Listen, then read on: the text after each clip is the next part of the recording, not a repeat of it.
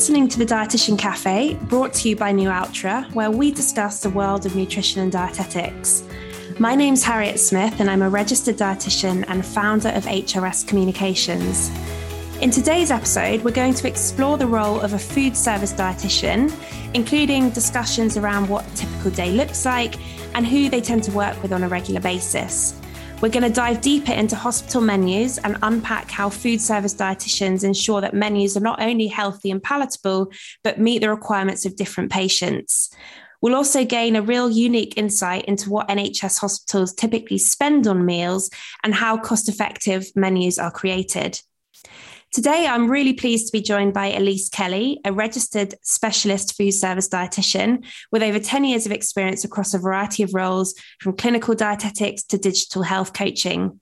Elise is a perfect guest for this interview as her focus is on improving hospital food service within the NHS. She's developed many menus to cater to patients' medical, religious, and cultural needs, and she recognises that nutrition is a crucial part of patients' recoveries. So I'm going to hand over to Elise, who's going to tell us a bit more about herself. Hello, I'm Elise. Um, thank you for that, Harriet. Um, so, yeah, I actually moved from Australia to the UK, um, and that's where I found my love for food service. Um, so, I've since worked across uh, 10 major London hospitals, um, and I'm also a committee member of the BDA's Food Service Specialist Group.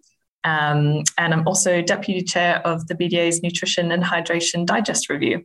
Uh, and I guess one more point would be that I'm also part of the team behind nutridex.org.uk. Um, so that's an online platform that's standardizing the way nutrition information is published so that food and health professionals can effectively meet people's dietary needs.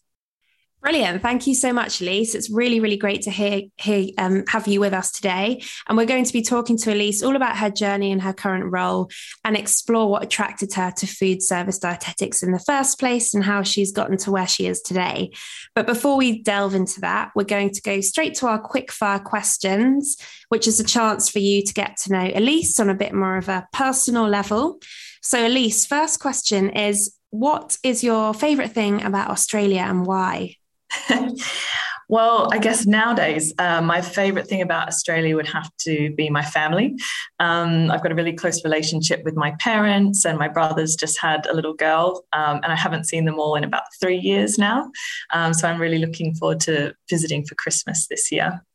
Uh, I guess a close second, though, would have to be the beaches, so the sandy beaches and the clear blue ocean. Um, and I'm from the west of Australia, so you get stretches of uh, wild coastline where you're the only one on the beach. So. No, I have to say, I did. I was fortunate enough to visit the Great Ocean Road a few years back, and oh, amazing! when I got out there, I understood why so many of my friends had finally taken that leap and moved moved across the, the world. Um, beautiful place. So that leads me on to my next question. Do you prefer summer or winter, Elise? Ooh, if, if I had to pick between winter and summer, it would definitely be summer. Um, but one of my favorite things about living in the UK is that we get a proper winter, um, and I love the change of seasons. Uh, I really enjoy all the festivities at Christmas time. And are you normally in the UK at Christmas or Australia? It varies. So obviously, the last couple of years definitely been UK, um, but yeah, this year it will be a hot summer Christmas, which is very different for a lot of people, but uh, it definitely feels like home for me. So a barbecue turkey, then I'm guessing. exactly, exactly. All outside in the pool all the time. Sounds lovely.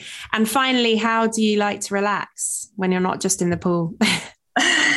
yeah, not so many pools here. Um, that's a really good question, actually. Uh, I can't actually remember the last time I, I did something purely to relax.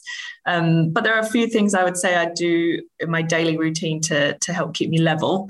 Um, so, for example, during the first lockdown, I was working in the NHS um, and I couldn't see my partner or my friends, and I was finding it really hard to relax.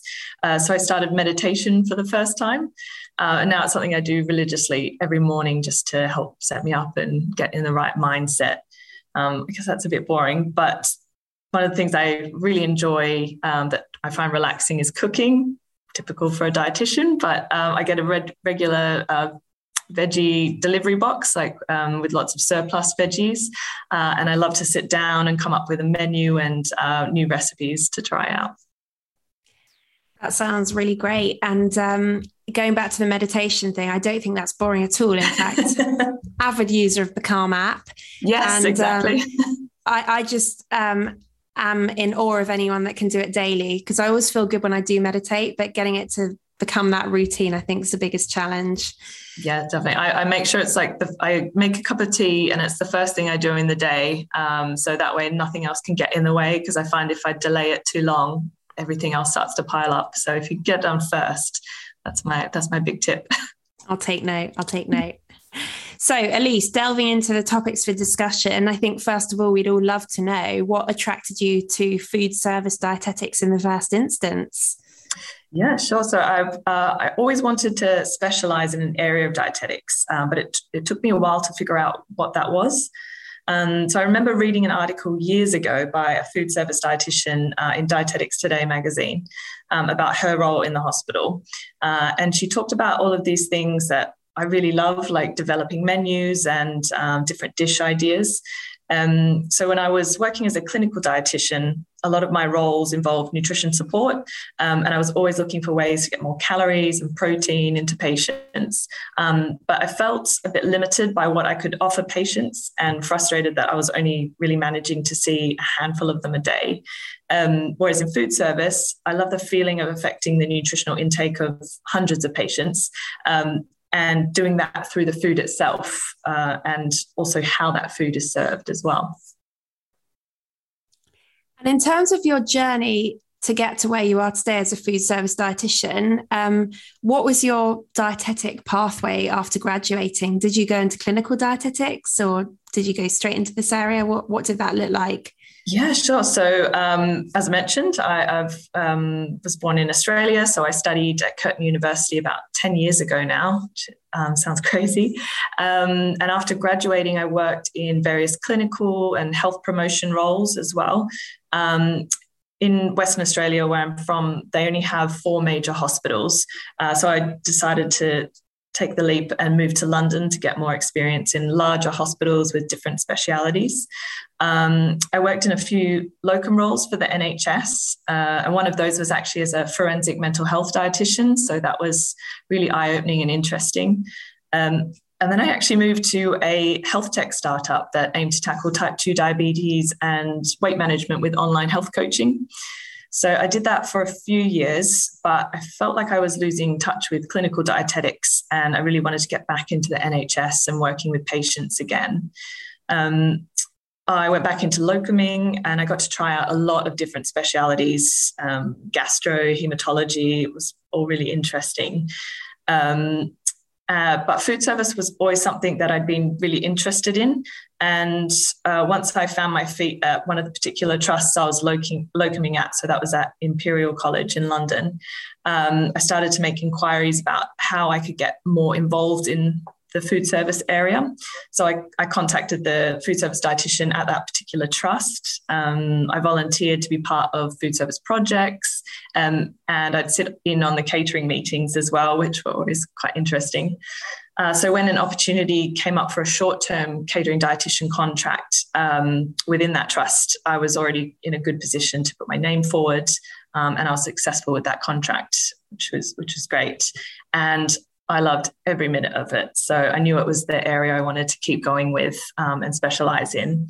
So my first permanent role was with um, was at the Barts Health Trust in London, and that was with a, a company called Serco. Um, and then I've since moved to a company called ISS. Um, so we're contracted by the NHS to provide catering services, um, and that's I started out as their dietitian at the Lewisham Greenwich Trust. And recently, I've since moved into their central dietetics team for ISS. Um, so that's part of their operational performance food team. Oh, congratulations on that Thank recent you. move. um, you've interchangeably used the term food service and catering dietitian. Is there a difference between the two, or are they the same thing? That is a really good question. Um, and I, it, what comes down to, I suppose, is a food service dietitian and a catering dietitian do essentially mean the same thing. Um, but catering dietitian is the older terminology, and we're trying to move towards food service dietitian. So you'll see a lot of jobs still advertised for catering dietitians, um, but we're trying to yeah, get the, the term food service dietitian used um, instead. And that's mostly because food service encompasses more than just uh, the food on the plate. So it's the service element as well. So from the people uh, interacting with patients to the systems in place to get the food up to the ward. Um, and when you work in this field, you realize that the food you recommend on the menus uh, and um, what you put in place uh, in terms of uh, dish options, that's only half the equation. The other half is all about how that food is served. Um, and food service, I guess, is just more inclusive of the areas that dietitians can work in. So it's not just your traditional public catering, um, but anywhere that food's produced, served, or sold, like the retail industry and food manufacturing as well. And in terms of your specific role, um, are you based in the hospital day to day or do you travel to different locations? What does that look like for you? Yeah, so um, when I was um, based with one contract, so working with one particular uh, hospital trust, I would be based in those hospital sites. Um, so per trust, obviously, you might have more than one hospital. So I'd split my time between the hospitals. Uh, but now that I've moved into the central team, um, I might occasionally go out to a hospital site that needs support, um, but it's much more um, office based or home based, um, because especially now with our digital way of working. Absolutely. Yeah. Hybrid working. Um, and in terms of a typical day, I appreciate it's probably not a typical day for you, just like most of us. But what are the main sorts of roles and duties that you tend to get involved with? Um, I guess I would sum up the, the main role of the food service dietitian, uh, at least in a hospital setting, um, is ensuring that my as many patients as possible have access to safe and appropriate food and drinks that meet their nutrition and hydration needs during their hospital admission. Um, there's lots of moving parts that we need to manage to be able to achieve this. So, the main thing associated with a food service dietitian is menu development. So, we make sure the menus can meet the different nutrition needs uh, and dietary requirements of patients. Uh, this involves like planning, analyzing the menu, dietary coding, um, all to ensure that we uh, can not only meet the needs of the patient, but they're also compliant with uh, national guidelines in hospital food. So that plays a big part as well. Um, and part of this menu development is working closely with suppliers. So we um, as the food service dietitians, we review their bids uh, and any potential products that we might want to use. Um, we make sure that they're going to meet the, the needs of the patients. Um, and we also really closely um, liaise with the suppliers uh, if there's any stock or supply issues, which we're seeing a lot more of at the moment. Uh, so when things go out of stock, we need to make sure we can get an alternative in that's going to be suitable for the patients um, and also work for us operationally as well. Um, I guess another big part of our role is being that link between clinical teams and uh, the catering team. So uh, this involves a lot of uh, developing and delivering training for our um, catering teams. So our what we call a ward host or a nutrition assistant, they don't tend to come from a medical or nutrition background. So it's up to us to make sure they get the right training so that they can confidently cater to the patient's different dietary needs um, they have a massive amount of responsibility um, without a common qualification in place. Um, so that's a really important part of our role. Um, I guess another big part would be auditing.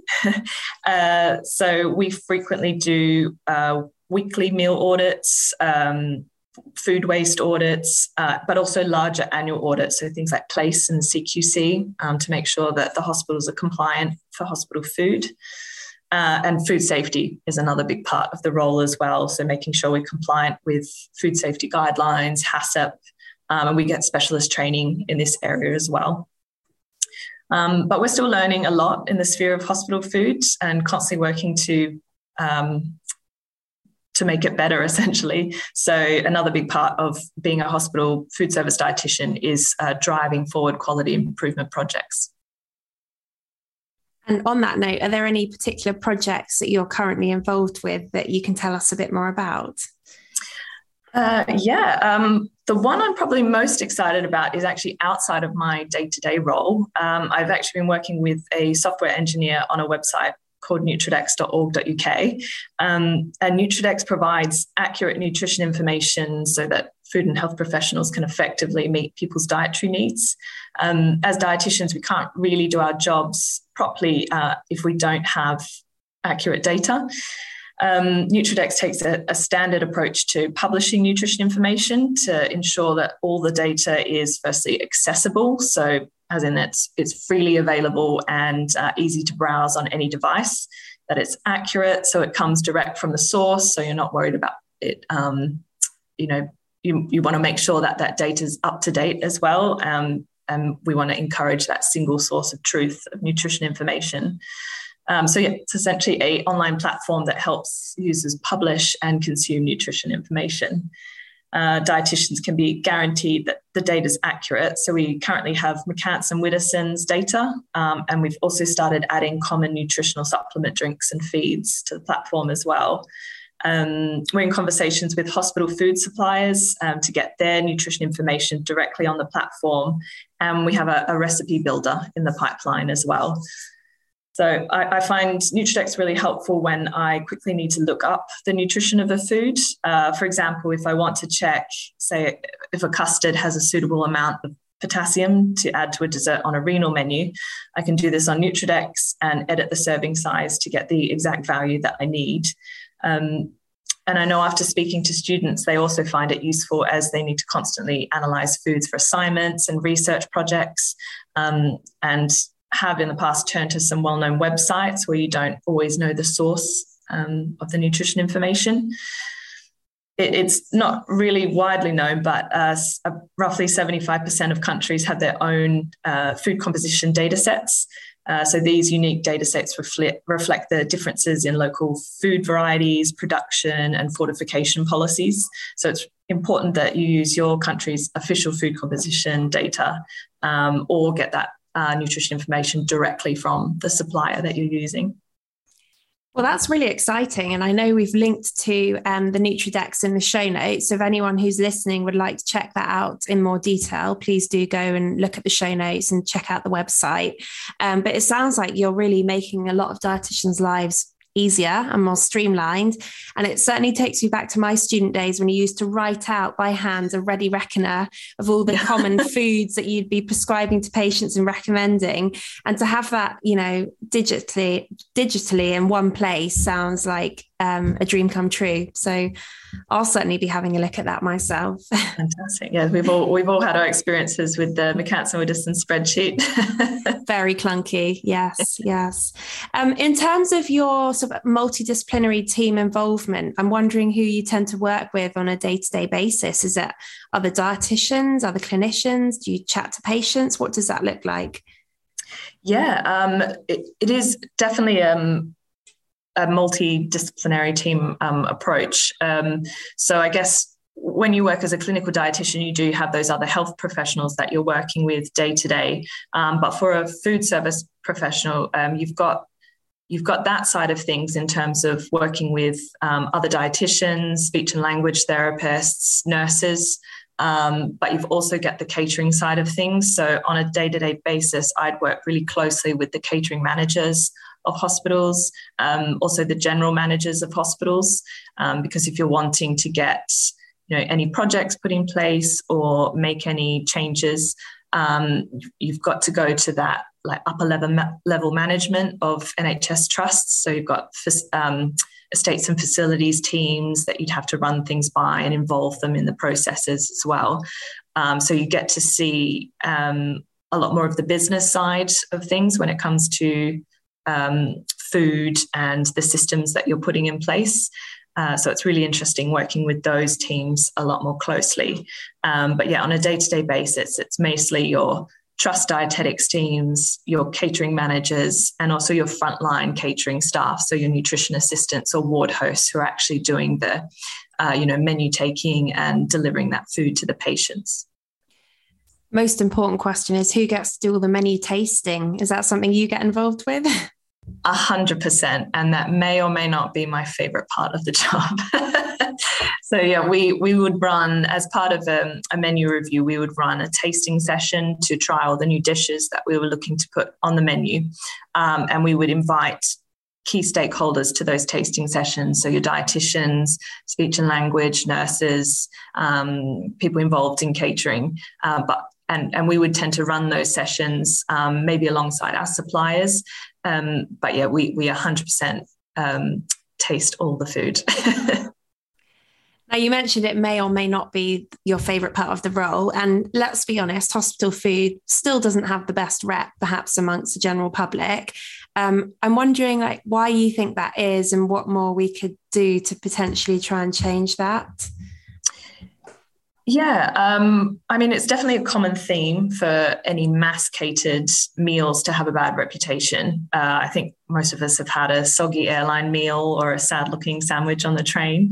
Um, and hospital foods do come with their own challenges. So, foods are generally lower cost. Um, meals are either cooked in bulk or regenerated from chilled or frozen.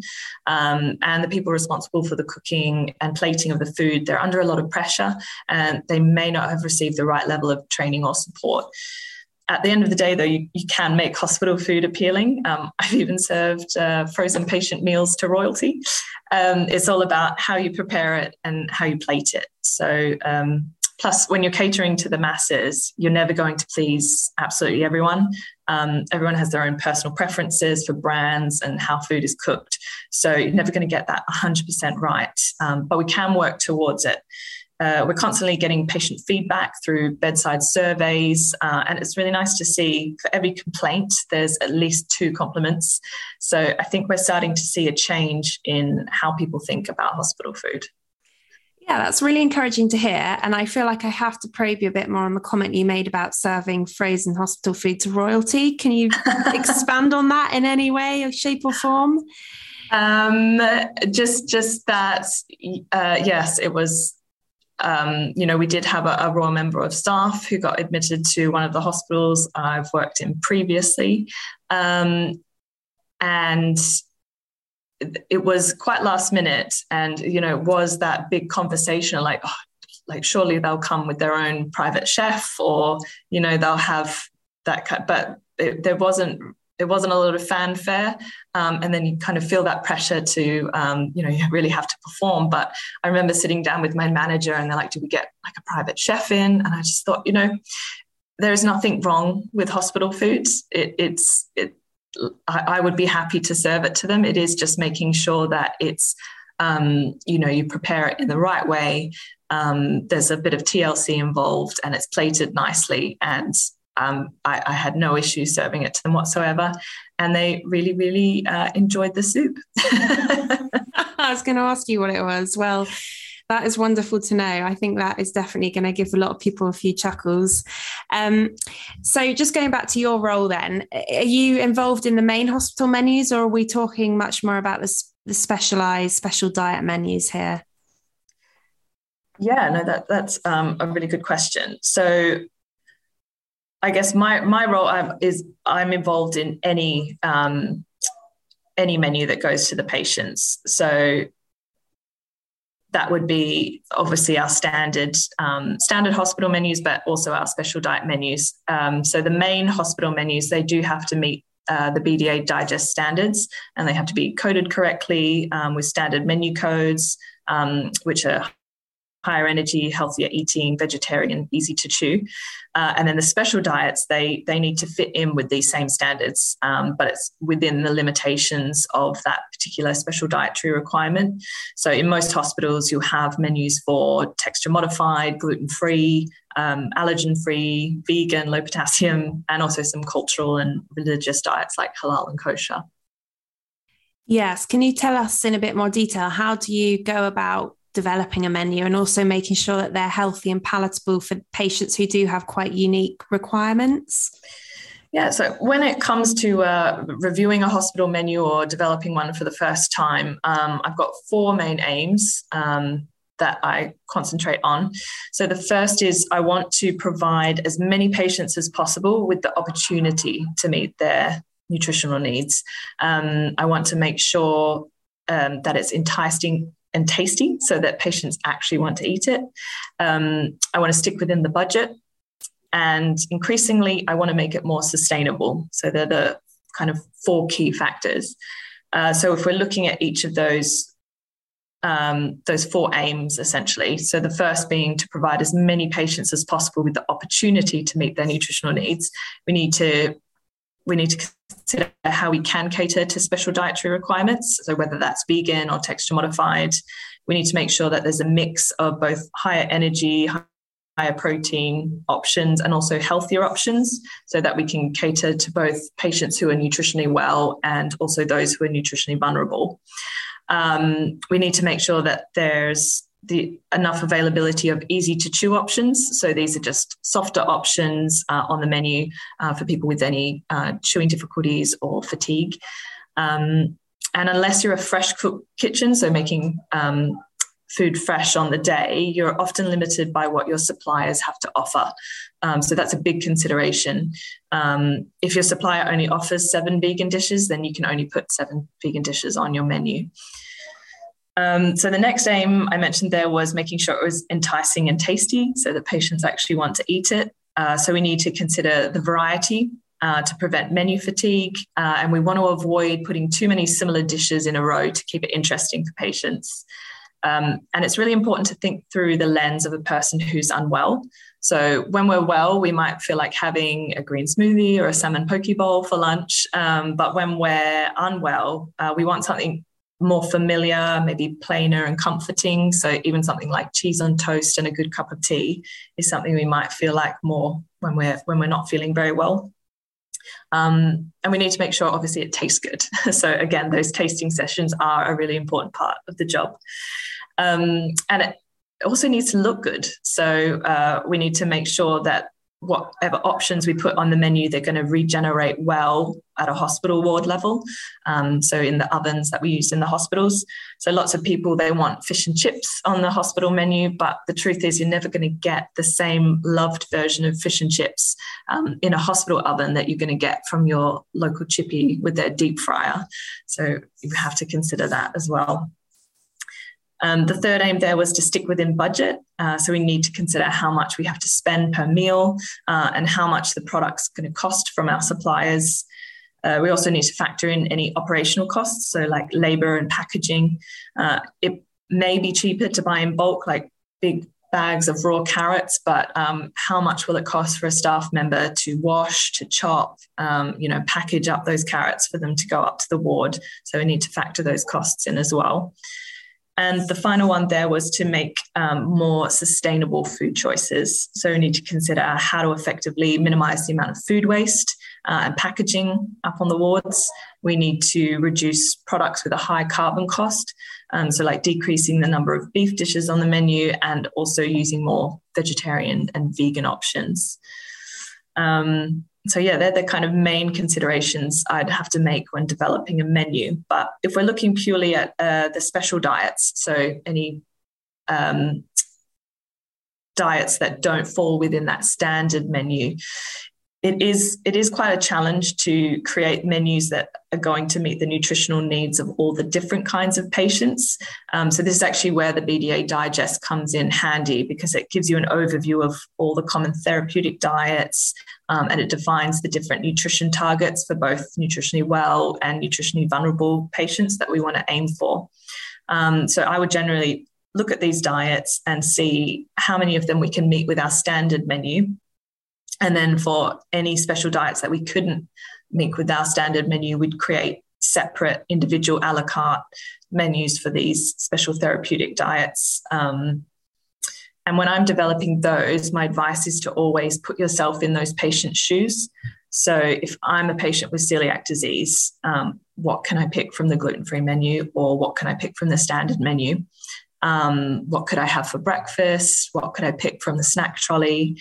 Um, and I want to make sure that when I'm looking at each of these special dietary requirements, that there's enough variety um, so that there's a greater chance of those patients finding something they actually want to eat. Um, and that will also meet the nutrition needs, of course. That's really interesting and also really fascinating to hear that focus on sustainability, which I think is on everybody's minds at the moment. Um, can you just explain to us a bit more about how hospitals are transitioning towards providing more sustainable hospital food?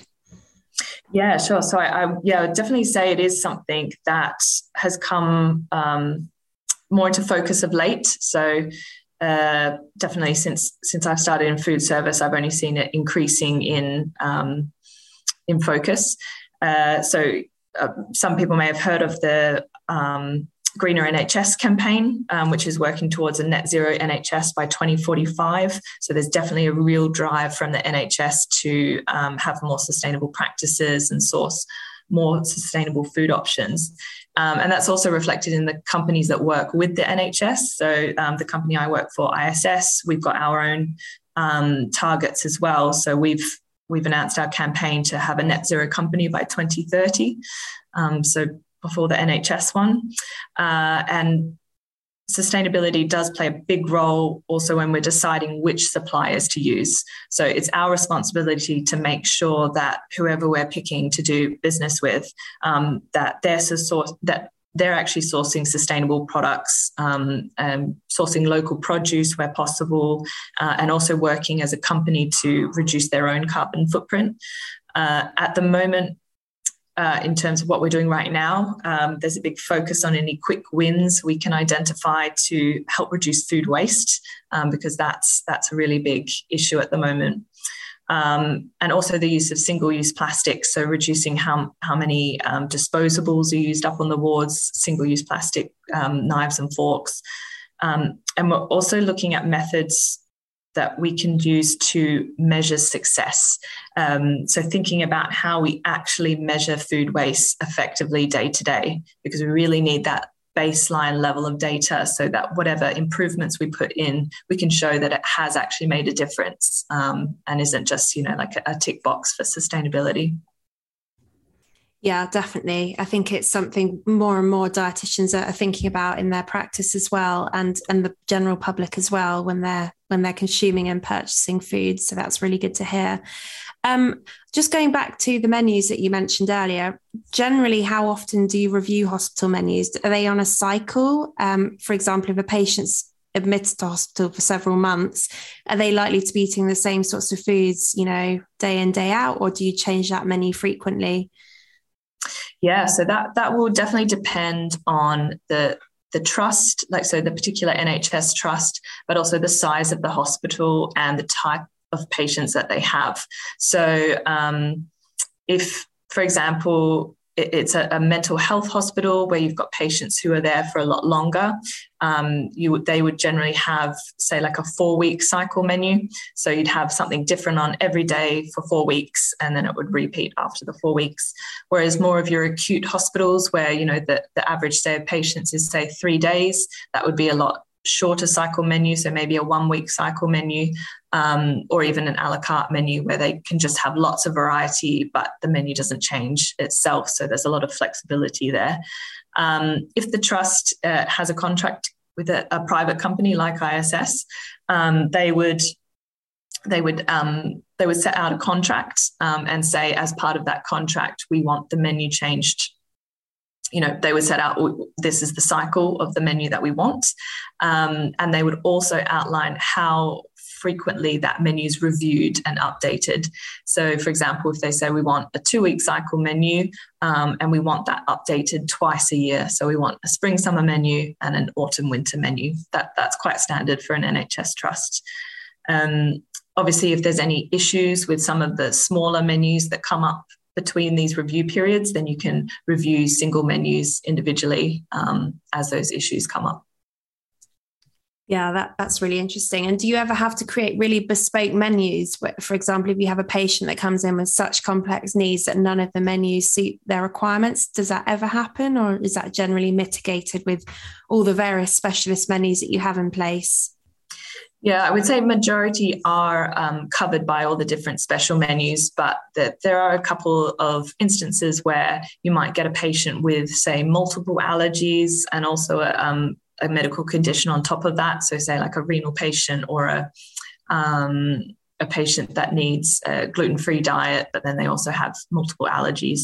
Um, so we would still use all the same um, food options that we have available to everyone, but it's just about weeding through those dish options and pulling out the ones that are going to be suitable for that patient and then providing that information to the nutrition assistant or the, the nurse so that they have it at hand. Because i think it can be a bit intimidating sometimes when you've got multiple allergies and like oh they get nervous about what they can give the patient. So it's just giving them that confidence to be like the information's there. These options are suitable for that patient um, and just having them in one place that that they can kind of refer back to to give that confidence um, to the to the catering staff. Yeah, and, and on that note about you know meeting patients' uh, unique and individual requirements, how do you go about creating menus that are suitable for different specific cultural or religious dietary needs? Can you talk us through that process in a bit more detail? Yeah, definitely. Um, so the I, I, guess to to start off, you know, you first got to identify which which um, cultural or religious meals um, or menu sorry you've got to you've got to cater to. And and that's going to be reliant on the demographics of the area that you're in. Um, so what what trust what catchment area that trust is in.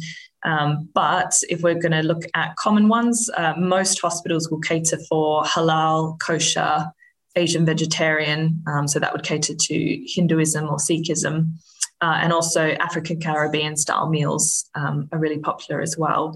Um, so we actually source these specialist options from uh, separate suppliers to make sure that they're authentic and also meet any um, accreditation requirements as well. Um, and the way that these menus are done, designed is also dependent on the de- demographics of that area. So it's really important that NHS trusts have a good understanding um, of this and communicate that as well to their food service teams. Uh, so, for example, a trust in say North London, they might have a need for a larger kosher menu compared to a, um, a trust in Southeast London. So, one hospital I worked in, they have um, a higher Jewish patient population, um, and they'd received complaints about their lack of kosher meal variety. So, the way I went about it was to review the current menu, um, and I added in extra um, kosher options from our certified um, kosher meal supplier. Um, and when I was doing that review, I did notice that an area we were lacking was probably suitable kosher breakfast and snack items. So it's like looking at the food service as a whole um, and not just individual meals.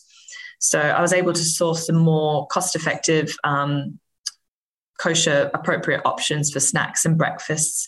Um, and I also uh, some special uh, special Shabbos meals for Friday nights and Saturday lunches.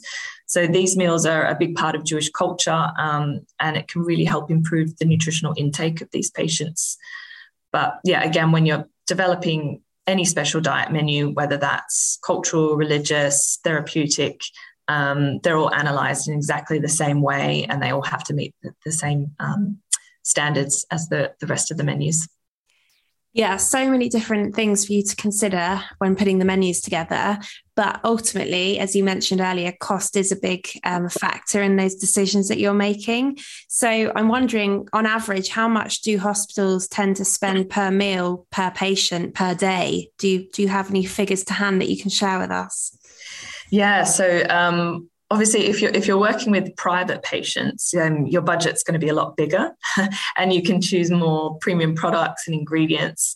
Um, but if you're working in public health so the nhs um, the budget will vary slightly depending on the individual nhs trust because they all set their own budgets um, but in the recent hospital food review, uh, they estimated the average cost of an NHS patient meal is around £4.56. But that's also including labour and overhead costs as well. So if you're looking at just the pure cost of food alone, um, from my experience, your average budget is between five to six pounds a day per patient. So that covers everything from breakfast, lunch, dinner, snacks. So you've got to cover all of that um, between five to six pounds. So, not a huge amount to work with. How do you balance making sure that the meals are palatable, enticing, tasty, but also giving the patients the nutrition that they need and ultimately being eaten without much food waste? I mean, that's probably the million dollar question, but how do you yeah. go about balancing that? Uh, definitely. So, um, I, I, have seen more hospital trusts move towards um, a frozen meal solution. So, this is where the meals are directly supplied from suppliers um, and they're stored in hospital freeze, freezers and regenerated at, at ward level just before service. So, apart from being beneficial on a food safety level, um, it means you can have much tighter control for your, your meal numbers and you can reduce the amount of wastage you end up with, um, which is really significant for your larger hospitals with over a thousand beds. Um, you can also then offer patients more options um, because you can store those in the freezers um, and you take their meal orders a lot closer to the the actual meal times. So then they're more likely to choose something that they'd like to eat that day. Um, another way I think that hospitals are usually able to keep their costs down is uh, they do source their meals and um, products in bulk. Um, so they'd normally have one supplier that specializes in hospital food, and they'd also set up a contract with large wholesaler um, for other products to use that bulk buying power. So things like breakfast cereal, tea, coffee, frozen vegetables, tin tuna custard, gravy powder, all of that can be bought in bulk. Um, so you can get um, so you can get the, the, the best price for those kind of products. And I would say finally, hospitals do tend to limit expensive brands or products. Um, they'll usually only, you know, we will try and use more like nourishing products and um, products that patients are going to be more familiar with. Um, but we might need to say limit these to patients with a clinic um, with an identified clinical need um, for those products, or to make sure that any patients who are at risk of malnutrition have ex, um, have access to those extra snacks and things. Yeah, so it's a, it's a real balancing act by the sounds of things. Lots of different factors to consider. Um, and in terms of the main challenges that you face in your role, I'm imagining that's probably one of them. But are there any other challenges that you tend to encounter day to day? Yeah, definitely. So, uh, definitely, cost would probably want to be one of the biggest ones. Um, yeah, as I said, I, I, would love to give every single patient, you know, Greek yogurt, protein bars, hummus, um, but these are all a bit too expensive for the budget, and you know, it's not impossible to um, include these items on your menus. Also, the more premium products from suppliers, so things like fillets of salmon and fancier desserts. It's not impossible to use these. Um, you just, as you said, it's all about a balance. So you might have to balance these out with cheaper options on your menu so that you're still able to hit your budget. Um, but in terms of other challenges, um, I think another challenge is sometimes a lack of understanding of the operational pressures of running a, a, food service in a large hospital setting. So there's so many different points of failure uh, in hospital food service that you need to be on top of to make sure your patients can access food that's safe, appropriate uh, for them. So everything from getting the right type and amount of stock from our suppliers um, to taking patient meal orders and getting the right meals up to the wards. So some of the wards in hospitals I've worked in, um, they have almost 40 beds. So you can set, get a sense of how much time it would take a ward host to take 40 meal orders, let alone everything else they need to do on top of that.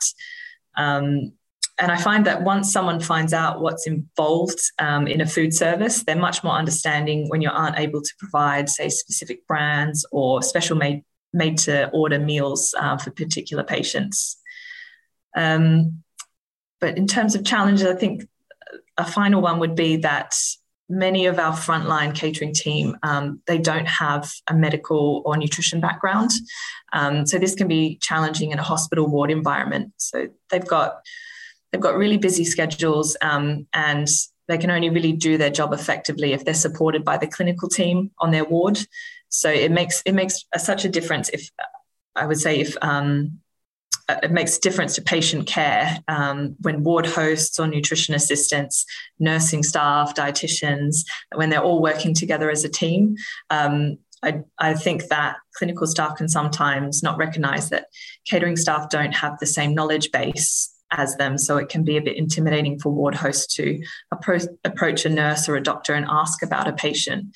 Um, I've always seen the best outcomes when the clinical ward staff support the catering staff and vice versa as well. Yeah, that does bring to mind, I think, a recent headline that I'm sure you saw in the news. I think it was about a celiac patient being given um, an incorrect menu for their dietary requirements. Did you are you familiar with that story? I didn't see the particular story, but um, yeah, it, it, that kind of thing does come up um, from time to time in hospitals I've worked in before, and uh, I think from my experience, it's quite easy to you know once it involves food to blame the the person involved with catering, so that that frontline um, uh, ward host or nutrition assistant um, but it does it is a real team effort. So because they don't have access to the medical records they can't look up what the patient needs you know on the computer on the ward um, they are really reliant on the nursing staff or, or any of the clinical team to hand that information over to them. Um, and it's up to us as well to make sure there's systems in place that that handover can occur as well. Um, because if they don't receive the information then they're not going to know that that patient has a special dietary requirement. So that clear communication and teamwork um, between clinical staff and catering staff is really, really important and mm, a big challenge. Mm. yeah, absolutely. And just as we come towards the end of your episode, um, you're a committee member of the BDA Food Service Specialist Group. Can you tell us a bit more about the group and what the main aims are? Yeah, sure. So um, our, our main aim is really to develop and promote uh, the specialism of food services within dietetics. So the committee is actually currently working on a course in food service dietetics uh, for new grads or experienced dietitians who want to learn more about this area.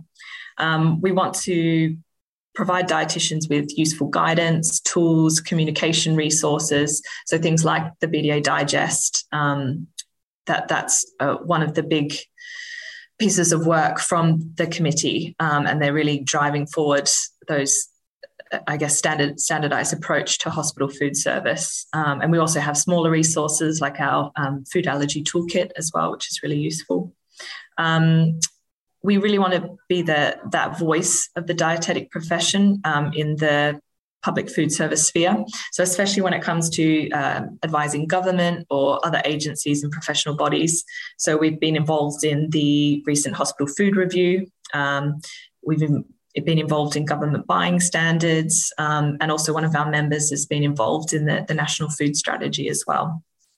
And uh, because finally, we want to really drive innovation in food service dietetics by advancing the science and practice in this area.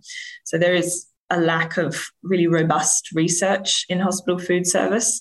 Uh, and as a committee, we're really hoping to drive forward new research so we can determine how we can better meet the nutritional needs of patients in hospitals um, alongside all those challenges we face on a day to day basis.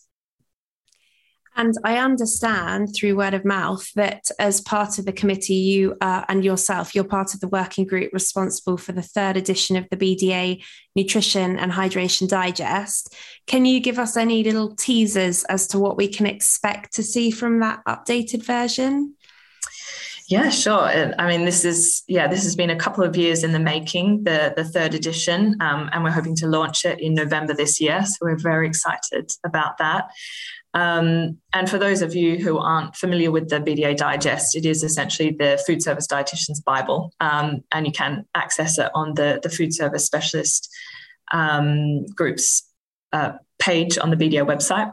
Um, so some of the big the bigger updates, I would say, for this edition is, um, and this ties in nicely with what we've been talking about, we will have a new chapter on sustainability. So that's a new addition for the, the third the third edition. Um, and we're also going to be including more information on that expanded role of the food service dietitian um, to include work with um, procurement teams and also with um, staff health and well-being. Uh, and this is going to be, I think, even more important in the next couple of years um, because, as we talked about with the, the hospital food review, um, one of the key recommendations that's going to be coming out um, with the hospital food standards that have come off the back of that review um, is that every NHS trust has a named food service dietitian. Um, so I'm hoping we're going to see a lot more jobs advertised for food service dietitians. Um, so the digest really wants to support that by um, we're going to include like a, a standard job spec for a, a, food service dietitian, so trusts can just pick that up um, and advertise those posts, which is really exciting. Um, There'll also be updates to nutritional standards to reflect the latest guidance and evidence. So we're looking at, well, we have uh, increase the protein targets for meals. Uh, and also, there'll be a new optional higher protein code that you can use on menus to highlight higher protein options. And that will be separate from higher energy options because there was a lot of feedback that, you know, sometimes patients, they had these higher protein needs, but not necessarily um, higher energy needs as well. Um, so that code and nutrition criteria will be hopefully useful for any particular hospitals that that have that need and that special um, patient group. Uh, and lastly, I would say overall, we've really tried to improve the layout of the document. It is quite a hefty document, um, and we tried to break up any large chunks of text. We've got a lot more practical examples, um, lots more summary tables, and we're even going to put it into an online version in addition to the, the standard PDF um, version. So hopefully, it'll be a lot easier for everyone to use. So lots of changes and watch this space. yes. Brilliant. And finally, Elise, if we've got dietitians or students listening who are interested in learning more or potentially even moving into a food service role, where would you direct them to? If if they want more information, um, I would um, definitely recommend visiting the Food Services Specialist Group's page on the BDA website. Um, they can find the digest there as well, which has a lot of helpful information. Um, and I'd also advocate for being a member of the Food Service Specialist Group because it is a great way to get involved uh, with the food service speciality. So we've got webinars, study days, um, and they focus on topics like um, how to complete a menu assessment. So they're really, really practical. Uh, and if you're a student member of the BDA, you can actually join two specialist groups for free. So I definitely recommend doing that. And even if you aren't a student, the FSSG membership is great value. It's it's only twenty pounds a year. So that way you can access all of our events, post questions on our discussion board, and you'll get sent our monthly newsletter that has important updates like changes in government policy as well. Um, and as you can tell, I, I, I, love chatting about food service. So um, I welcome anyone to get in touch with me. Um, they can find my contact details on my website, which is thefoodservicedietitian.com. Brilliant. And we've linked your website in the show notes so people can um, check out your website via there. And that's all that we have time for today. So thank you so much, Elise, for joining us and sharing your valuable experience and knowledge with us today. It's a real pleasure to have had you with us. So thank oh, you. It's been great. Thank you so much for having me. And a huge thank you to Nualtra for making this podcast possible. If you do enjoy listening to the Dietitian Cafe, please don't forget to subscribe or leave a review or five star rating. It really does help us to reach even more healthcare professionals. You can also follow Nualtra on social media at Nualtra across all platforms to keep up to date with the podcast and to hear the latest updates on medical nutrition. Thank you for listening, and our next episode will be out soon.